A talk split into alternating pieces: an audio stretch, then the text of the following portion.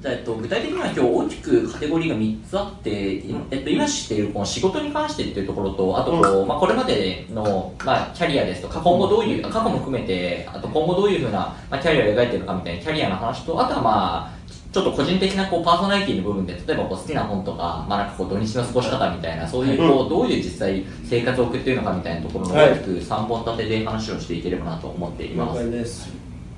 でえっと、一番最初は、まあ、えっと、今関わってる仕事の内容っていうところで、まあ、あの、僕らちょっとこの間すでにお聞きしたところもあるので、あれなんですが、今、あの、まあ、チャットボットの、こう、プロダクトを作られてると思うんですけど、簡単にこう、サービスのこう、概要というか、どういうプロダクトを作ってるのかっていうのをちょっとお聞きしたいと思っていて、えーっと今僕らがやっているのが、まあ、会社自体はエスプレッソっていう会社で、えーっと基本的にはそのエスプレッソっていう名前の通りコーヒーですかって話でコーヒーじゃなくてそのコーヒー屋に行った時の体験みたいなのが、えーっとしたいなと思っていて、まあ、何かっていうとそのコーヒー屋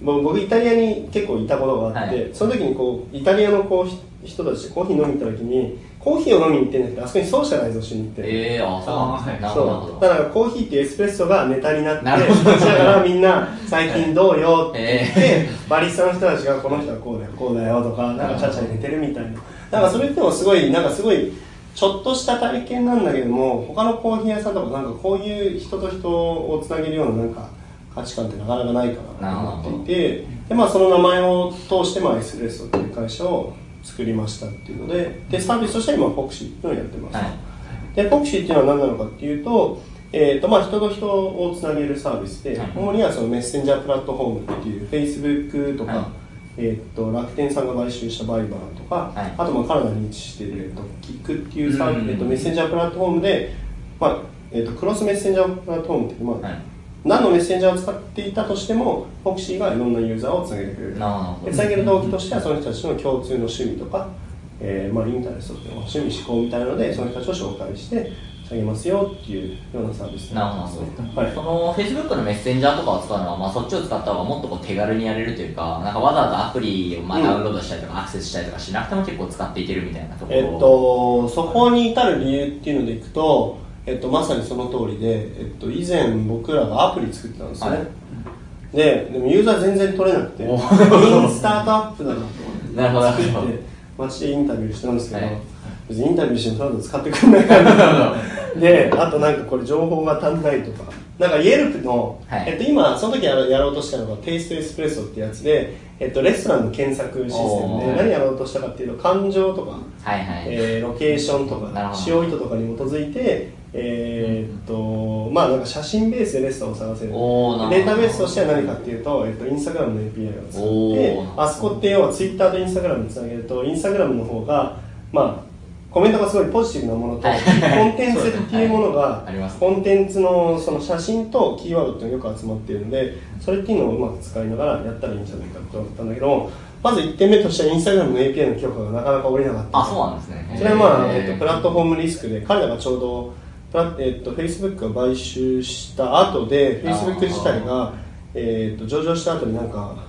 業績が良くないからもっと業績良くしろって多分株主から強く変わった時にインスタグラムのマネタイズをそこにちょうど入れ込ん だのでちょうどそれ API 規制が変わってそれでも大品大外品でえっと、イェルプのハッカソンに参加しながら、えっおー。と、イェルプのデータベースを僕がひたすら自分でタグ付けしてるっていうのを、いや深夜上でやったんですけど、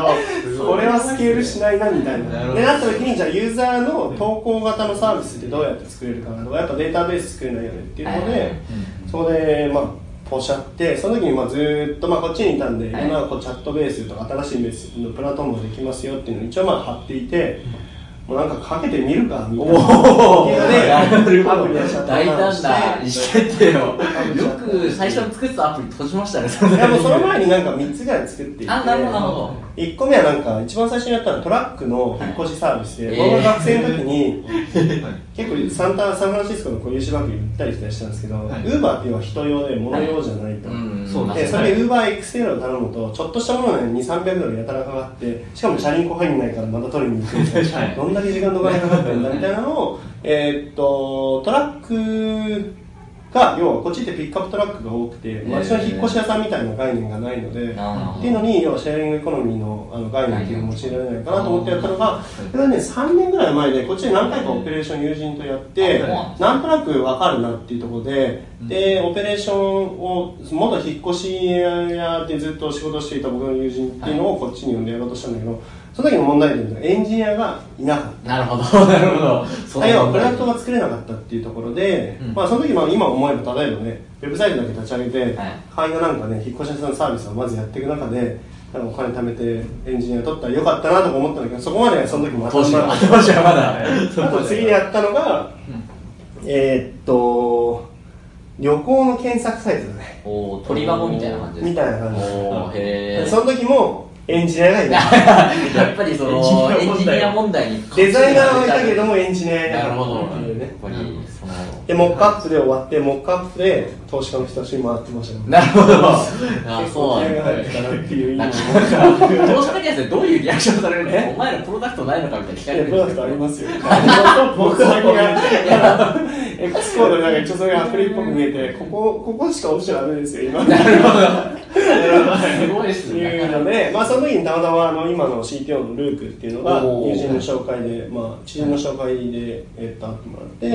て、一緒に日本のハッカソン参加して、まあいろいろ話してる中で、まあなんかスキルも違うけれども、なんか挑戦していきたいみたいな気持ちは一緒だよね。って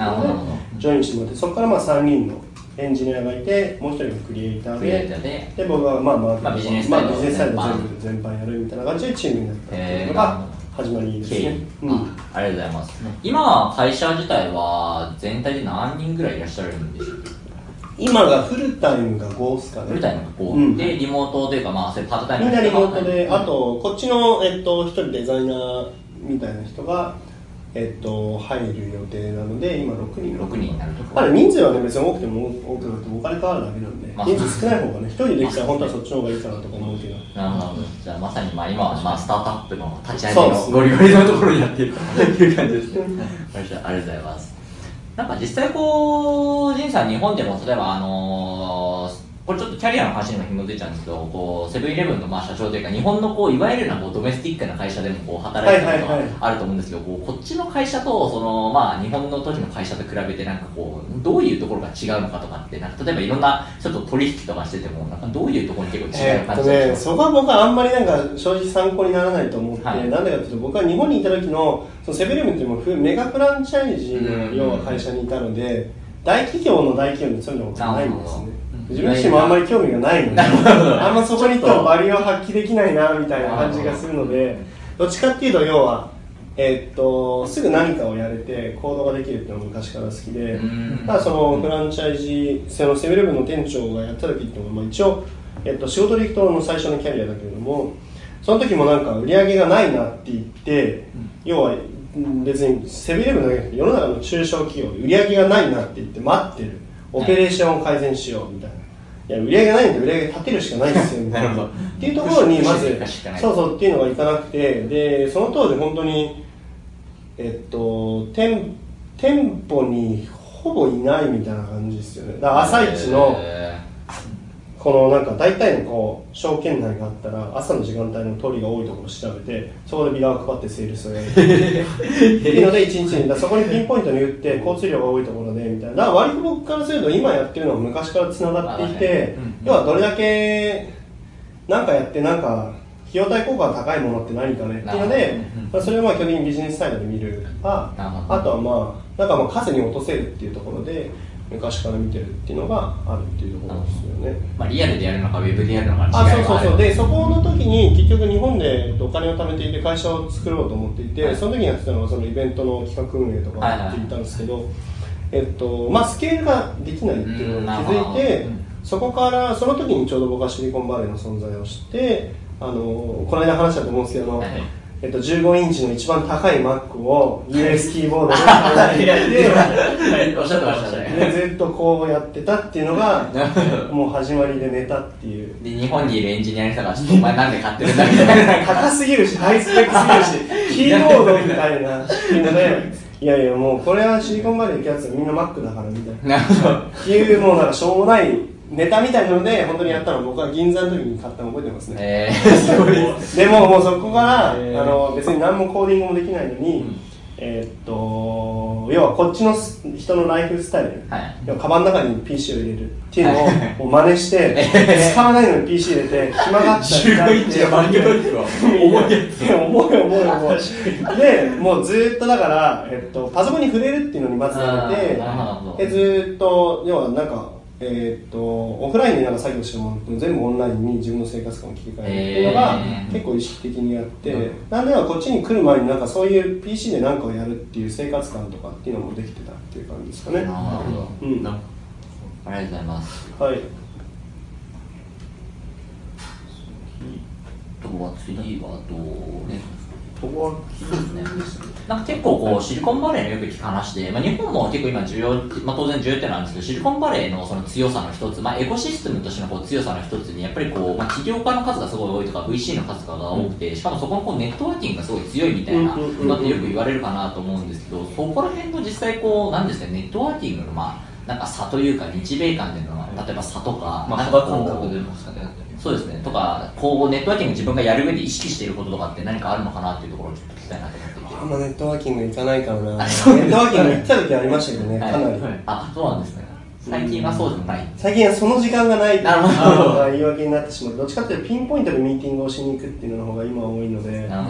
とあれなんですけどまあネットワーキングでいくとあの僕が UC バークリーに来た時に UC バークリーの学生とかと住んでいて彼が CS をやっていたので、彼からそのプログラミングもまあ教えてもらってってこっち来てからずっとそのエンジニアと一緒に部屋を住んだことがあってかなりラッキーだったなと思うんですけど、えーっとまあ、それを見ていたりとかするとなんかまあ企業も投資家もそうだしプレイヤーもそうだと思うしあとはまあ学生っていう新しい種がやっぱ子育てっていうスタンフォードにしても優秀なのうん。でそこがあるっていうのがやっぱでかいのかなっていう種が出てきてそれをちゃんと教える人たちがちゃんといてでしかもそれをこうこう遊べる場みたいなのがあってしかもそこにちゃんと燃料が供給されるっていう完全なエコシステムになってるっていうのが企業単位じゃなくてそのまずそこに入るっていう人たちがちゃんと頭のいい人たちがこう世界中から来てるっていうのがやっぱり一番大事でしかもその後のちゃんと EXIT も入り口からこう出ることがちゃんとあるっていうのがやっぱエコシステムでそこのこうなんか潤滑油とか人のコネクションとか一個一個が全てなってるのってやっぱユニークなのかなっていうのは思いますねあとみんな頭がねまあそうですね。やっぱいいなっていうのはまあ結構こっちだとよく言われる話ですけど、こう、なんか高学歴というか、しあの、勉強ができる人になればなるほど、こう、起業して、こう、スタートアップに行ってて、一番いけてないやつが、こう、なんか大企業とか官僚に行くみたいな、あ結構あったりしますよね。よく聞く話では。本当かどうか知らないですけど。うんなるほど、ただ先ほどあの CTO のルクさんともこうなんか人脈のつながりで知り合ったみたいな。あその時は、えっとたまたまそうですね、えっと僕があの以前ちょっとお手伝いさせていただいていたあのバーみたいなのがあって、そこで知り合った日本人の起業家の方の 起業家の方の社員がルークでおー皆さん今もあのよくさせていただいてすごい本当にお世話になってる方なんですけどなるほど川原さんと、えっと、ショーンさんっていう方ですね、えうん。ー、すごいですね。そんな、ちょっとじゃあ、つながりなんか、そういう不思議なつながりというのも結局。そうですね。だからななんでな僕はそういうのに結構感謝していて、うん。僕自身が別にあのーななんつうんですか世界で一番頭がいいとは思ってないんですね、はい。別にバカとも思ってないですよ、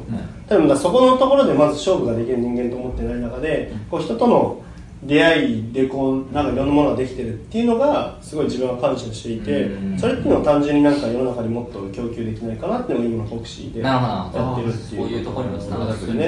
ながって、ありがとうございます。いいえじゃあ続いてそうですね、キャリアのところ、ちょっとそうですね、過去の部分とも、まあ、紐づいてくるところがあるんですが、まあ、シリコンバレーにこう来たきっかけみたいなところ、さっきおっしゃっていただいたみたいな、まあ、日本でもともとセブンイレブンのこう、まあ、オーナーをやられていて、それからこう、まあ、スケールというかそういうものが興味があって、まあ、シリコンバレーみたいなところに興味が出てきてみたいな感じだと思うんですけど、まあ、海外みたいなところは結構こう、まあ、若い頃というか、そうですね、セブンイレブンの店長から、まあ、その複数店舗を見るマネージャーになって、はい。でその時にまあなんかいろいろ新規事業みたいなのやらせてもらってでププラスアルファなんかイベントの企画みたいなのやっていてでそこでまあスケールがあったんで両方やめますって話になって、でそこでたまたま声が上がったのが、えっと、ダイソーさんか。はい。この間ダイソそうおっしゃってましたーえっとブラえっと、ブラジルか。のサンパウロに旗艦店を作るって話で、まあ、それはちょうどオリンピックとかワールドカップの前だったんで、まあなんか南米からこう北米に上がったの宮城から腕の方に。なかなかそれも珍しいといういやかもう本気で考えていてそのアホだと思うんですよ。本気で考えていて南米から北米に上がったらなんかテンションも上がるちょっとロールプレイング的な感じが来てで、まあ、行って、えっと、まあ、あの、現地には日本企業の、えっと、山津さんっていう会社なんですけど、まあ、いろいろ、あの、面白いことやらせてもらったんですけど、結局まあ、ビザが下りなかったっていうのが最後あー言ったんですけど、結局ビザが下りなくて、まあ、長期的にお仕事することができなかったってことですね。その後行ったのが、えっと、ロンドンか。はいロンドンに、えっとまあ、その時ちょうどソーシャルビジネスみたいなものに興味があって、まあ、お金を生まなくてもなんか世の中のこうなんか思いだけでこうビジネス成り立つのかなみたいなので,、であのたまたま僕の友人の、えっと、タマさんっていう人とあとガーデニングデザイナーのマキコさんっていう佐藤マキコさんっていうかね、あのえっと、岩手県か、えーに対して、えっとまあ、ガーデニングの寄付金で募ったものっていうので、えっと、現地に、えっと、花を埋める植え,、はい植えるかっていうものですね。でそれでまあいろんな、えっと、イギリスとかのこうなんかガーデンガーデニングっていうのかな？なんはい。か祭典とかに出てそこで寄付金を募るみたいなのをプロマネみたいなのやらせてもらって。から日本帰って、えっと、うちの兄の会社の立ち上げやらさせてもらってからこっち来たみたいな感じです、なるほど。うんなんかちょうどこう、まあ、結構日本にいる人だとやっぱりこうビザどうしてんのかみたいな結構気になる部分かなと思うんですけど、うんうん。こっちに最初した時は学生ビザその時はで学生ビザで。F1 ビザで最初ですね F1 ビザでしたね。でもなんかまあその時は別に僕もまだ起業したいなと思ってたんですけど人脈が本当になかったのと英語も別に全本当に僕英語話せなかったんで、はい。えーっとその時思ってたのはスタンフォードにのなビジネススクールに行ったらかっこいいかなとおおなるほど。MBA MBA でいいですねそれは。行ったし来た週の、えーっとその週末にスタンフォードのあの受けに行きましたね。おおえ そうなんですか？うん受けに行きました、英語よくわかんないけどすごいですねすごい。ね、チャリ、スタンフォードの場所わかんないから、とりあえず、チャリでチャリ、いやチャリで、ここからチャリじゃないから、あー直線で、あそこに行って、なんかよくわかんないな、みたいな行って、2時間レスレクチャー受けて、ちょよくわからんみたいな。よくわからんし、えっと、思ったのが、もうみんな頭良すぎるみたいな。ああなるほどそもそも言語を超えた時点で頭良すぎるなってなんか肌で感じ取ってこれはわからないな俺は、えーっとビジネススクールに行ってもあんま通用しないなと思ってやっぱ働くのが一番だなっていうので、うんそっちのキャリアの方にまあこっちそっちのこうだけどネットワーキングとかそっちの方にもう時間を割くようにしてなんかもう勉強とかっていうのはもう実学以外はいいや。ってえー。いうもう一気に切り方ってずずっとそのために準備してたんですけど一応。なるほど。うん。でその後は UC バークレーのエクステンションのプログラムにそれで切り替えてというか、ええまあ行ってうんインターンとかしながらいろいろネットワークを広げて。インターンしながらみたいな感じですかねなるほどなるほど、はいはいはい実際にでは起業した時はあの OPT に切り替わった後にそのえっと、学生の時からなんかそのお金は取ってなかったのでそのサービスの立ち上げみたいなのを結構やっていて、うん。でえっと最終的には OPT の切り替えの時期で、えっと、やったっていうところですかね。なるほど。うん。で OPT 期間でプロダクトを作ってで OPT 期間のあそう OPT 期間の間でビザそれ切り替えなんか別の F あ F じゃない E- E ビザ E ビザに。えっと、投資家ビザ、そうですね、僕は今、たまたま今こっちで出張できているので、今そのプロセスをやってますけど、まあ、そのそもそも UC バンクに行った理由っていうのも、UC バンクに行きたかったからじゃなくて、はい。起業するのを23の時に決めて、こっちでチャレンジするってのを決めていて、もうずっと昔から30歳の時にはもう海外で絶対に事業をやっていて、成功したらど挑戦するって決めていたので、その前提で考えた時に、投資を受けるお金でビザ取れるものと、はい投資なくてもお金取れて学費っていうところで取れるんだけど、学費の方が安かったんですね。っていうので、まあ行きたくないけど UC バックに行こうと。で行ったっていう。その2つの比較で。そうですもう。学費の方が安いからっていう3000万。いや決める人はなかなかいない気がしますよね。あでも本当にそれで僕は。だ起起業してだからその長期で起業したとしても長期でできるかっていうのは分かんないわけで、そこで初めてあの立てるんだったらその3000万っていうのを費やすのもなんかお金もまずないしうん。3000万集める方法もその時なかったんでそうだったらまあ学費っていうので一気に投資してそこでやった方がいいかなっていうのが結論でやったって感じですね。なるほど。うん。ありがとうございます。すごいですね。参考になりますであと、まあ、今の話でも結構こう、こっち来てから時とかって、こう、まあやっぱり英語も全然わかんないとか、なかなかこう、まあなんか失敗した経験とかも結構あると思うんですよ。先ほどのこうなんかスタンフォードのこう授業にも、はいはいはい。まあなんか MBA 受けれないかみたいなそういったなんかこう過去になんかやらかしてしまっただったり大きなやらかしてしまったあの時の自分若かったな、みたいな。アメリカ来た時じゃなくて、もっと日本にいた頃とかでもいいんですけど。いや僕はなんかあんまそこの感覚が変わってない人間で、はいえっと、昔の友人からは別にあんま変わってないとしか言われないんですよ、へー何やってるかってやりたいことをやり続けているだけなので結構生意気に取られることも多々あるんですけどそれはこっちだと逆にまだ UC 学園の時それで単位も伝えましたけど。あのまさかの。生意気なことをやって。だから、あおっしゃってましたねこの。あそうですそうですそうです。マーケティングマーケティングの先生と喧嘩して落ちたっていう。ね誰もした人見たことないですよ。確かに。僕らも今ちょうど同じクラスを取ってるんですけどガイダンスの時にまあほとんどの人落とさないから大丈夫って過去に落ちた人いるんですかって僕が聞いたら一人か二人いますいやいやそれ人生の一人で。まさかのいやらしいですね。なるほどあんま変わんないですね。基本的になんか挑戦っていうかやりたいことをやり続けるっていうのが、変わらず。あの姿勢は変わらずに、はい、できてるかなと思いますまあ、じゃあ今後のキャリアみたいなところも今おっしゃってたみたいな今もうさ今もう30今30ですね。30あちょうど30になって、まあ、今海外で事業を始めてっていうところなんで、まあ、しばらくはもう海外でやっぱりこう使われるようなプロダクトを作っていくみたいな。と僕がもう海外生活が結構長くなってきてるので、正直なんか日本で日本人向けのプロダクトを作るっていうのがちょっとあんま自信がない。逆に逆に。逆に。そっちの方が経験が結構ないというそうかなんですよね。まあ、それをやってる起業家は日本にもいっぱいいるし結構あっていうだからその彼らが要はやるべきことであって別に僕がやって埋めるものってないのかなと思って、まあ、例えばじゃあ日本でなんかよく以前も関わってて思うのが要は日本国内の、えっと、外人向けのマーケットっていうのは、えっと、面白いかなとかっていうのもあってで、まあ、友達は結構いるので彼らの話をしてるとコミュニティ形成もしやすいだろうしうん。まだマーケットがニッチな分あの多分大企業が入ってきてあ確かに。いところなので、まあ、そういうところっていうのは多分スタートアップっていうのとかやったらいいのかなと思うんですけどまあでも日本国内ででもそれぐらいしか市場が大きくなるのが僕はないのかなと思っていて今の自分のこうこ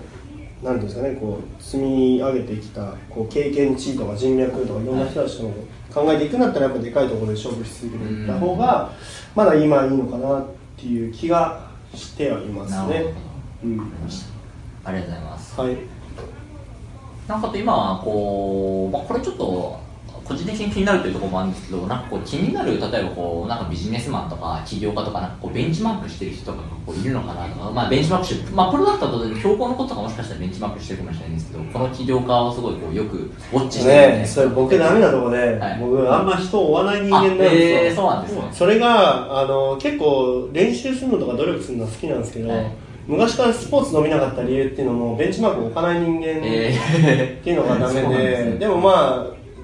こっちで行くと結構いろいろな方とかでこっちの現地のエンジェルの方とか、えっと、シリアンアントレプレーナーの方とか今入ってる、まあ、ゼロスとか、ーはい。投資していただいた DG さんとかマインドファンドとか、まあ、ディープさんとかもそうですけど、まあ、結構いろんな人脈の方とかあの人脈に恵まれて、まあ、いろんな方がいろんなことを吸収できてるかなっていうのが多分いいですかね。だからこの人のこのパターンっていうのはだ例えばスティーブ・ジョブス教の人とかっていうのはいいと思うんですけどそうするとまあ別に一人の人間だしなみたいな感じで。まあ、その気持ちわかるわみたいな感じで見てはいますよね。特定の人っていうよりはまあそれぞれのいろんな人からそれぞれの強みみたいなものをこう吸収してもしかしたらそれが一人の時になる瞬間も来るかもしれないし、えーっと別に10 100人から学べるんだったら100人の方がいいし1000人からねスペシャリストが学べるんだったらその方が多分動画内の多分あの教養って上がると思うんでなるほど。この方がいいのかなっていう感じで思いますね。ありがとうございます。じゃあ、これでキャリアのところ大丈夫ですかね？そうですね。じゃあ、続いて一番最後、パーソナリティのところで、ここはまあ結構、そうですね、実際、まあ、あの仕事の話じゃなくて、急にちょっと色合いが、ちょっとプライベート側にはい。まあ、例えばなんか結構こう、まあ、僕とか甲斐さんも結構本とかが好きで読んだりするんですけど、うんなんかこうこっちにいる人とかってなんか例えばどういう本を読んでるのかとか、まあ、あんまもしかしたら変わらないかもしれないんですけど、そなんか本とかって結構読まれたりとかします？本はね、えっと、意図的に読むようにしてます、へー僕も本読まない人間であ、そうなんですね。ダメなんですけどー。本は意図的に読むようにしていて携帯を極力電車の中の移動時間は見ないようにしてパソコンも封じるようにして本をずっと持ちながら歩くようにしてうんなんか開くんだったら本を開くように手に持ってるようにしてます。えー最近だと例えばどういうジャンルの本とか最近読んで面白かったところでいくと,、えーっとまず1冊目でいくと,、えーっと Growth Hacker か。 Sean Ellis さんって、えーっと Dropbox の growth で入った人で、はい。まああのなんか、えーっとリファーのシステムを作った人ですね、はいで彼っていうのが結構この growth hacking とか growth marketing っていうこのプロダクトをどうやって growth させるかっていうところを、うんえーっとまあ、なんかいろんなこう method methodology にこう落とし込んで話をしてくれていてずっと彼の動向っていうのを追っていたのでその時の本になってああまあやっぱ分かりやすいなっていうのをじ実はまあチーム内で取り入れるためにチーム内でもそれを共有してチーム内でそのグロースミーティングと今やっていて毎週このグロースの KPI に基づいてそういうことを言ってるんですけどその手法っていうのを取り入れてるっていうのが1個あります。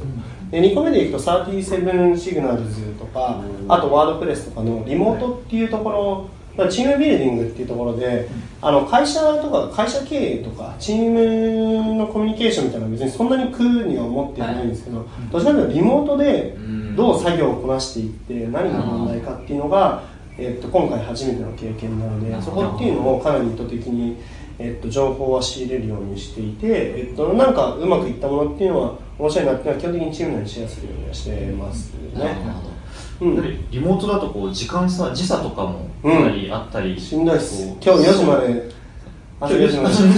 朝4時まで。ちおーょっと後でカットしないかもしれない。スタートアップやべえみたいな感じで。それはやべえ。それぐらいまあでもそうですよねでももうもうだからもう朝も昼も夜も関係ないっすよね本当確かに確かに、もうやることがあったらやんないといけないんでやんなかったらやんなくて終わりっていう話なんで誰も相手にしてくれないからやることでしか何もやることでまず始まる可能性が0.001%になってゼロじゃなくなったっていうところかけたらなんか出るっていう話なんでやらないと何も考えないっていうことで。もう気にしないね。さっき本読んでるとか言ってたのに普通に電車内で寝てました。確かに。そうじゃあもう土日とかも結構もう関係なくもうずっと結構仕事のこと土日はむしろ仕事できるなぐらいのなるほどもう。ミーティングなくて仕事ができる。ミーティングもなくて仕事できるし、はいさらっともう本来、僕で行くと結構やっぱ人と会ったりとか、はい。あのー半分ぐらいあるので、うん。チーム内にもちょっと迷惑をかけてしまうのがあるんですけど、要は本来僕がこなさなきゃいけないタスクっていうのも結構あってそこっていうのは基本的に土日でこなすようにはしていて、ぐらいかな。まあじゃあ一人でこう完結するようなものとか、まあ、思考するみたいなそういう、まあ、一人でこう時間使えるようなもうん、のそこっていうのは基本的に土に日に全部当て込んでますね。あとはまあ運動か。おお運動はまあジムに行かれたりするんえっですと、ジム行ってたんですけど、今ちょっと、まあ、出張が多いので、はい。あんまなんか固定のジムに行けてなくて、出張先でもできるっていうのは、えっと、走るのとヨガをやってますね。ヨガ。で、ヨガはかなりですね。やっぱりか心の整理というかそういうあれにもなるんですかねヨガ。本当にやった方がいいですよ。僕も一応瞑想みたいなメディテーションみたいなやつ一応やってるんですけどヨガまでまだ至ってないですねヨヨガの方がなんかその多分なんか昔から運動が好きで汗とともに多分やった方がうん。要はストレスも発散されてうん。考えを整理するんじゃな発散作用もあるっていうのが多分どっちかメディテーションって多分収縮こう考えを収縮させるってことだと思うんですねなるほど。運動って多分どっちかっていうとこうなまってるものっていうのを発散させるとか両方の効果があるのかなイメージ的にはやっぱシリコンバレーとかってすごいこうスタートアップの経営者とかがヨガとかやってるようになってなんかドラマのシリコンバレーとかで結構めっちゃいけないとかイメージがあんまりなかっただけなのやっぱり経営者同士とかで話してると結構ヨガやってるみたいな人とか多じゃないんですからあんまりないないあれなんかいろいろなんかジョブズの影響がなんかやっぱスタシリコンバレーのスタートアップの CEO といえばなんかヨガみんなやってるみたいななんかイメージいやそんなこーいるとはない。のかな僕の知り合いはいないし男性でヨガやってる人ってあんままだ少ない。うん。そうですね。ねまあでもやっぱりやった感想としてはやった方が確実になんかこう僕はあとそのやっぱそのほらえっとヨガってストレッチも入っている。ので姿勢がずっと固定化されると多分考え方も固定化されたりとかするっていうのがあったりとかするのかなと思ってなんで僕は基本的にスタンディングでずっと仕事をするようにしてるんですけどへーその後眠くなっちゃうんでなるほど。座って取材してる。立ちて立ちてやりますかみたいなああとなんかさっきちょっと聞いて個人的に気になったのがこのかなりなんですかねタスクというかやらなきゃいけないことも結構詰まっていてどういった感じでこうプなんですかねタスクを管理しているというか。タスク管理に関しては、えっと、トレロを使ってます、あトレロ？うん。まさに僕らがまさに使ってます。トレロ、うん。最近取れるじゃないもう個人のタスクのチームの管タスクももう取れるで。えっと、個人タスクもそうだしチームタスクもそうですね。うん。うん。多分なんかあのこっちで流行ってるなんか面白いなと思ったのがえーっとこっちで流行ってるサービスっていうのは基本的に毛嫌いしないで全部ちょっと取り入れてみて、うん。それだけでダメだったら使わないし使いやすければ使った方がいいし、でも自分が良ければさらにチームもシェアしてっていうのはするようにはしてますね、多分基本的にこっちで流行ってるものってかなり多分使いやすいものが多いと思まあそうですね。うん最近なんか始めてみてこれはいいなっていうのってなんかトイレ以外とかだったりしますえーっとね。最近やっていて面白いの最近やって面白いのだと PC のスペックをチェックするってアクティビティを毎日 そんなふうな PC が活動してるかな。活動してるかなみたいな。あとは何かあるかな。あとはカレンダリーとか。カレンダリー？カレンダー？うん、カレンダリーっていうのがカレンダーリーですね。なんとかリーっていうのがこっちは流行ってますよねフ L ィードマイがリーみたいな。あそうそうそうそうそれがなんか何かっていうとそのスケジュールを、えっと、カレンダーと同期して勝手に作ってくる。勝手にっていうかまあ一応それに基づいて作ってくれるってやつでそれっていうのを僕は今使ってますかね。なるほど、うん。ちょっと後で調べて調べてうんうんうんいいと思います。あとはまあ基本的になんか Slack 系のボットとか使ったりとかしますやっぱりボットも今自分自身がまさにボットのサービスを作られてるからボット系のサービスがあったらとりあえず試すみたいなこと。えず試したんですけどやっぱあんま良くない。もう言われてんだろうないやいやいや言われてんだろうなっていう。ボット業界みんなでなんかこれ良くなんないかねっていうのなるほがど結構。まあなんかみんなでこうなんかフィードバックを上げ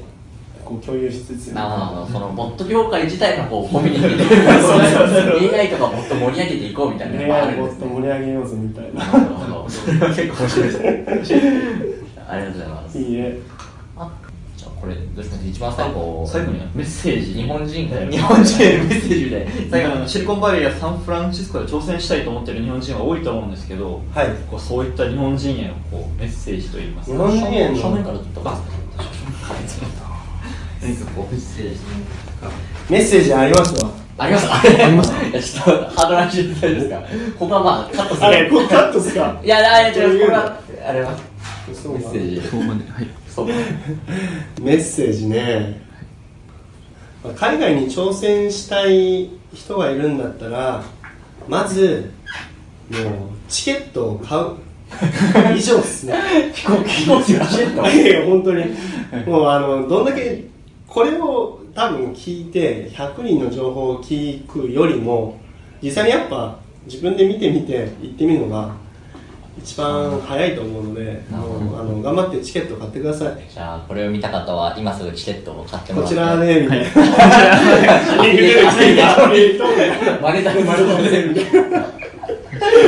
ありがとうございます。いいえ。はい。やって、でも本当思うよ。まあそうもう僕も、僕そんな感じだからさ、いつも。よくわかんないな、ブラジル行ったことないな、とりあえずチケット買ってみっかな。まずは買うところからロロンドンも、それ良かったなと思ったのが、二十歳から株やってて、あそうなんですか。そう、で、一回スッて、おお19の時にやって、リーマンブラザーズで、おー。40万ぐらい入れたのがね、多分10万ぐらいだったんだよね。で、すげえな、みたいな。へこんでて。すごいけどな、へこんだんだけどすごいな、みたいなので、でそこから全部給料のうちの多分ね、僕ね、は、えっと、多分、8割ぐらい、は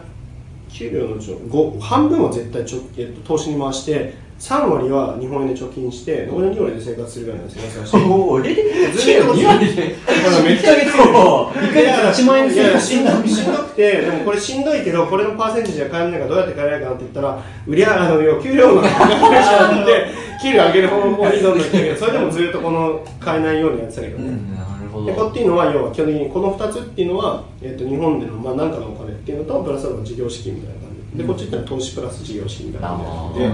ていうのがあったのでお金はまあなんとなく。今にい、うん。まあ、資金に、海外に行きたいと思った時に資金にもそういう。うん、でやっぱお金あった方がいいかなと思うしあとでも今ほら飛び立てジャパンとかあるじゃん。そうですね、ありますね。うん、で飛び立ったらいいと思うけど、飛び立て、とりあえずチケット買って飛び立てた。気になったら。い。や本当に絶対行った方がだって飲み会何回我慢したらいけるよ。いや、まあでもそうですね、今。まあそうですね全然じゃないわってなんかそんなことないっしょ。たまに意味のない飲み会とかもあります。たまに意味のない飲み会行かない方がいいよっていうね、僕すごい飲み会行ってて昔は、あのそのイベント企画部もやってたぐらいだから人とのつながりがあって、むしろい飲み会をずっとやった側だからさ、なるほど。だけど、まあでも確かにね、1次会2次会でまあ5000円かかったとしても20回我慢したら10万円でまあ1回の航空チケット買えますからね、もうそれぐらい。2回目は毎回我慢する確かに。それだけでも結構な、はい、だよね、みたいなさ、いけると。そうそうそう、あとなんかスーパーの安くなってるパンをひたすら食い続ける。から、絞るとことあれやったら全然いけると思うけどね。ありがとうございます。頑張ってください貴重なお時間を。いえいえお忙しい中いや、全然全然大丈夫。まあなんか、大丈夫そう。はい、あありがとうございます了解です。はい、ありがとうございましたちょっと、ありがとうございまちょっとそこいるんでまた。あはい本当に、はい。はい、ありがとうございましたありがとうござ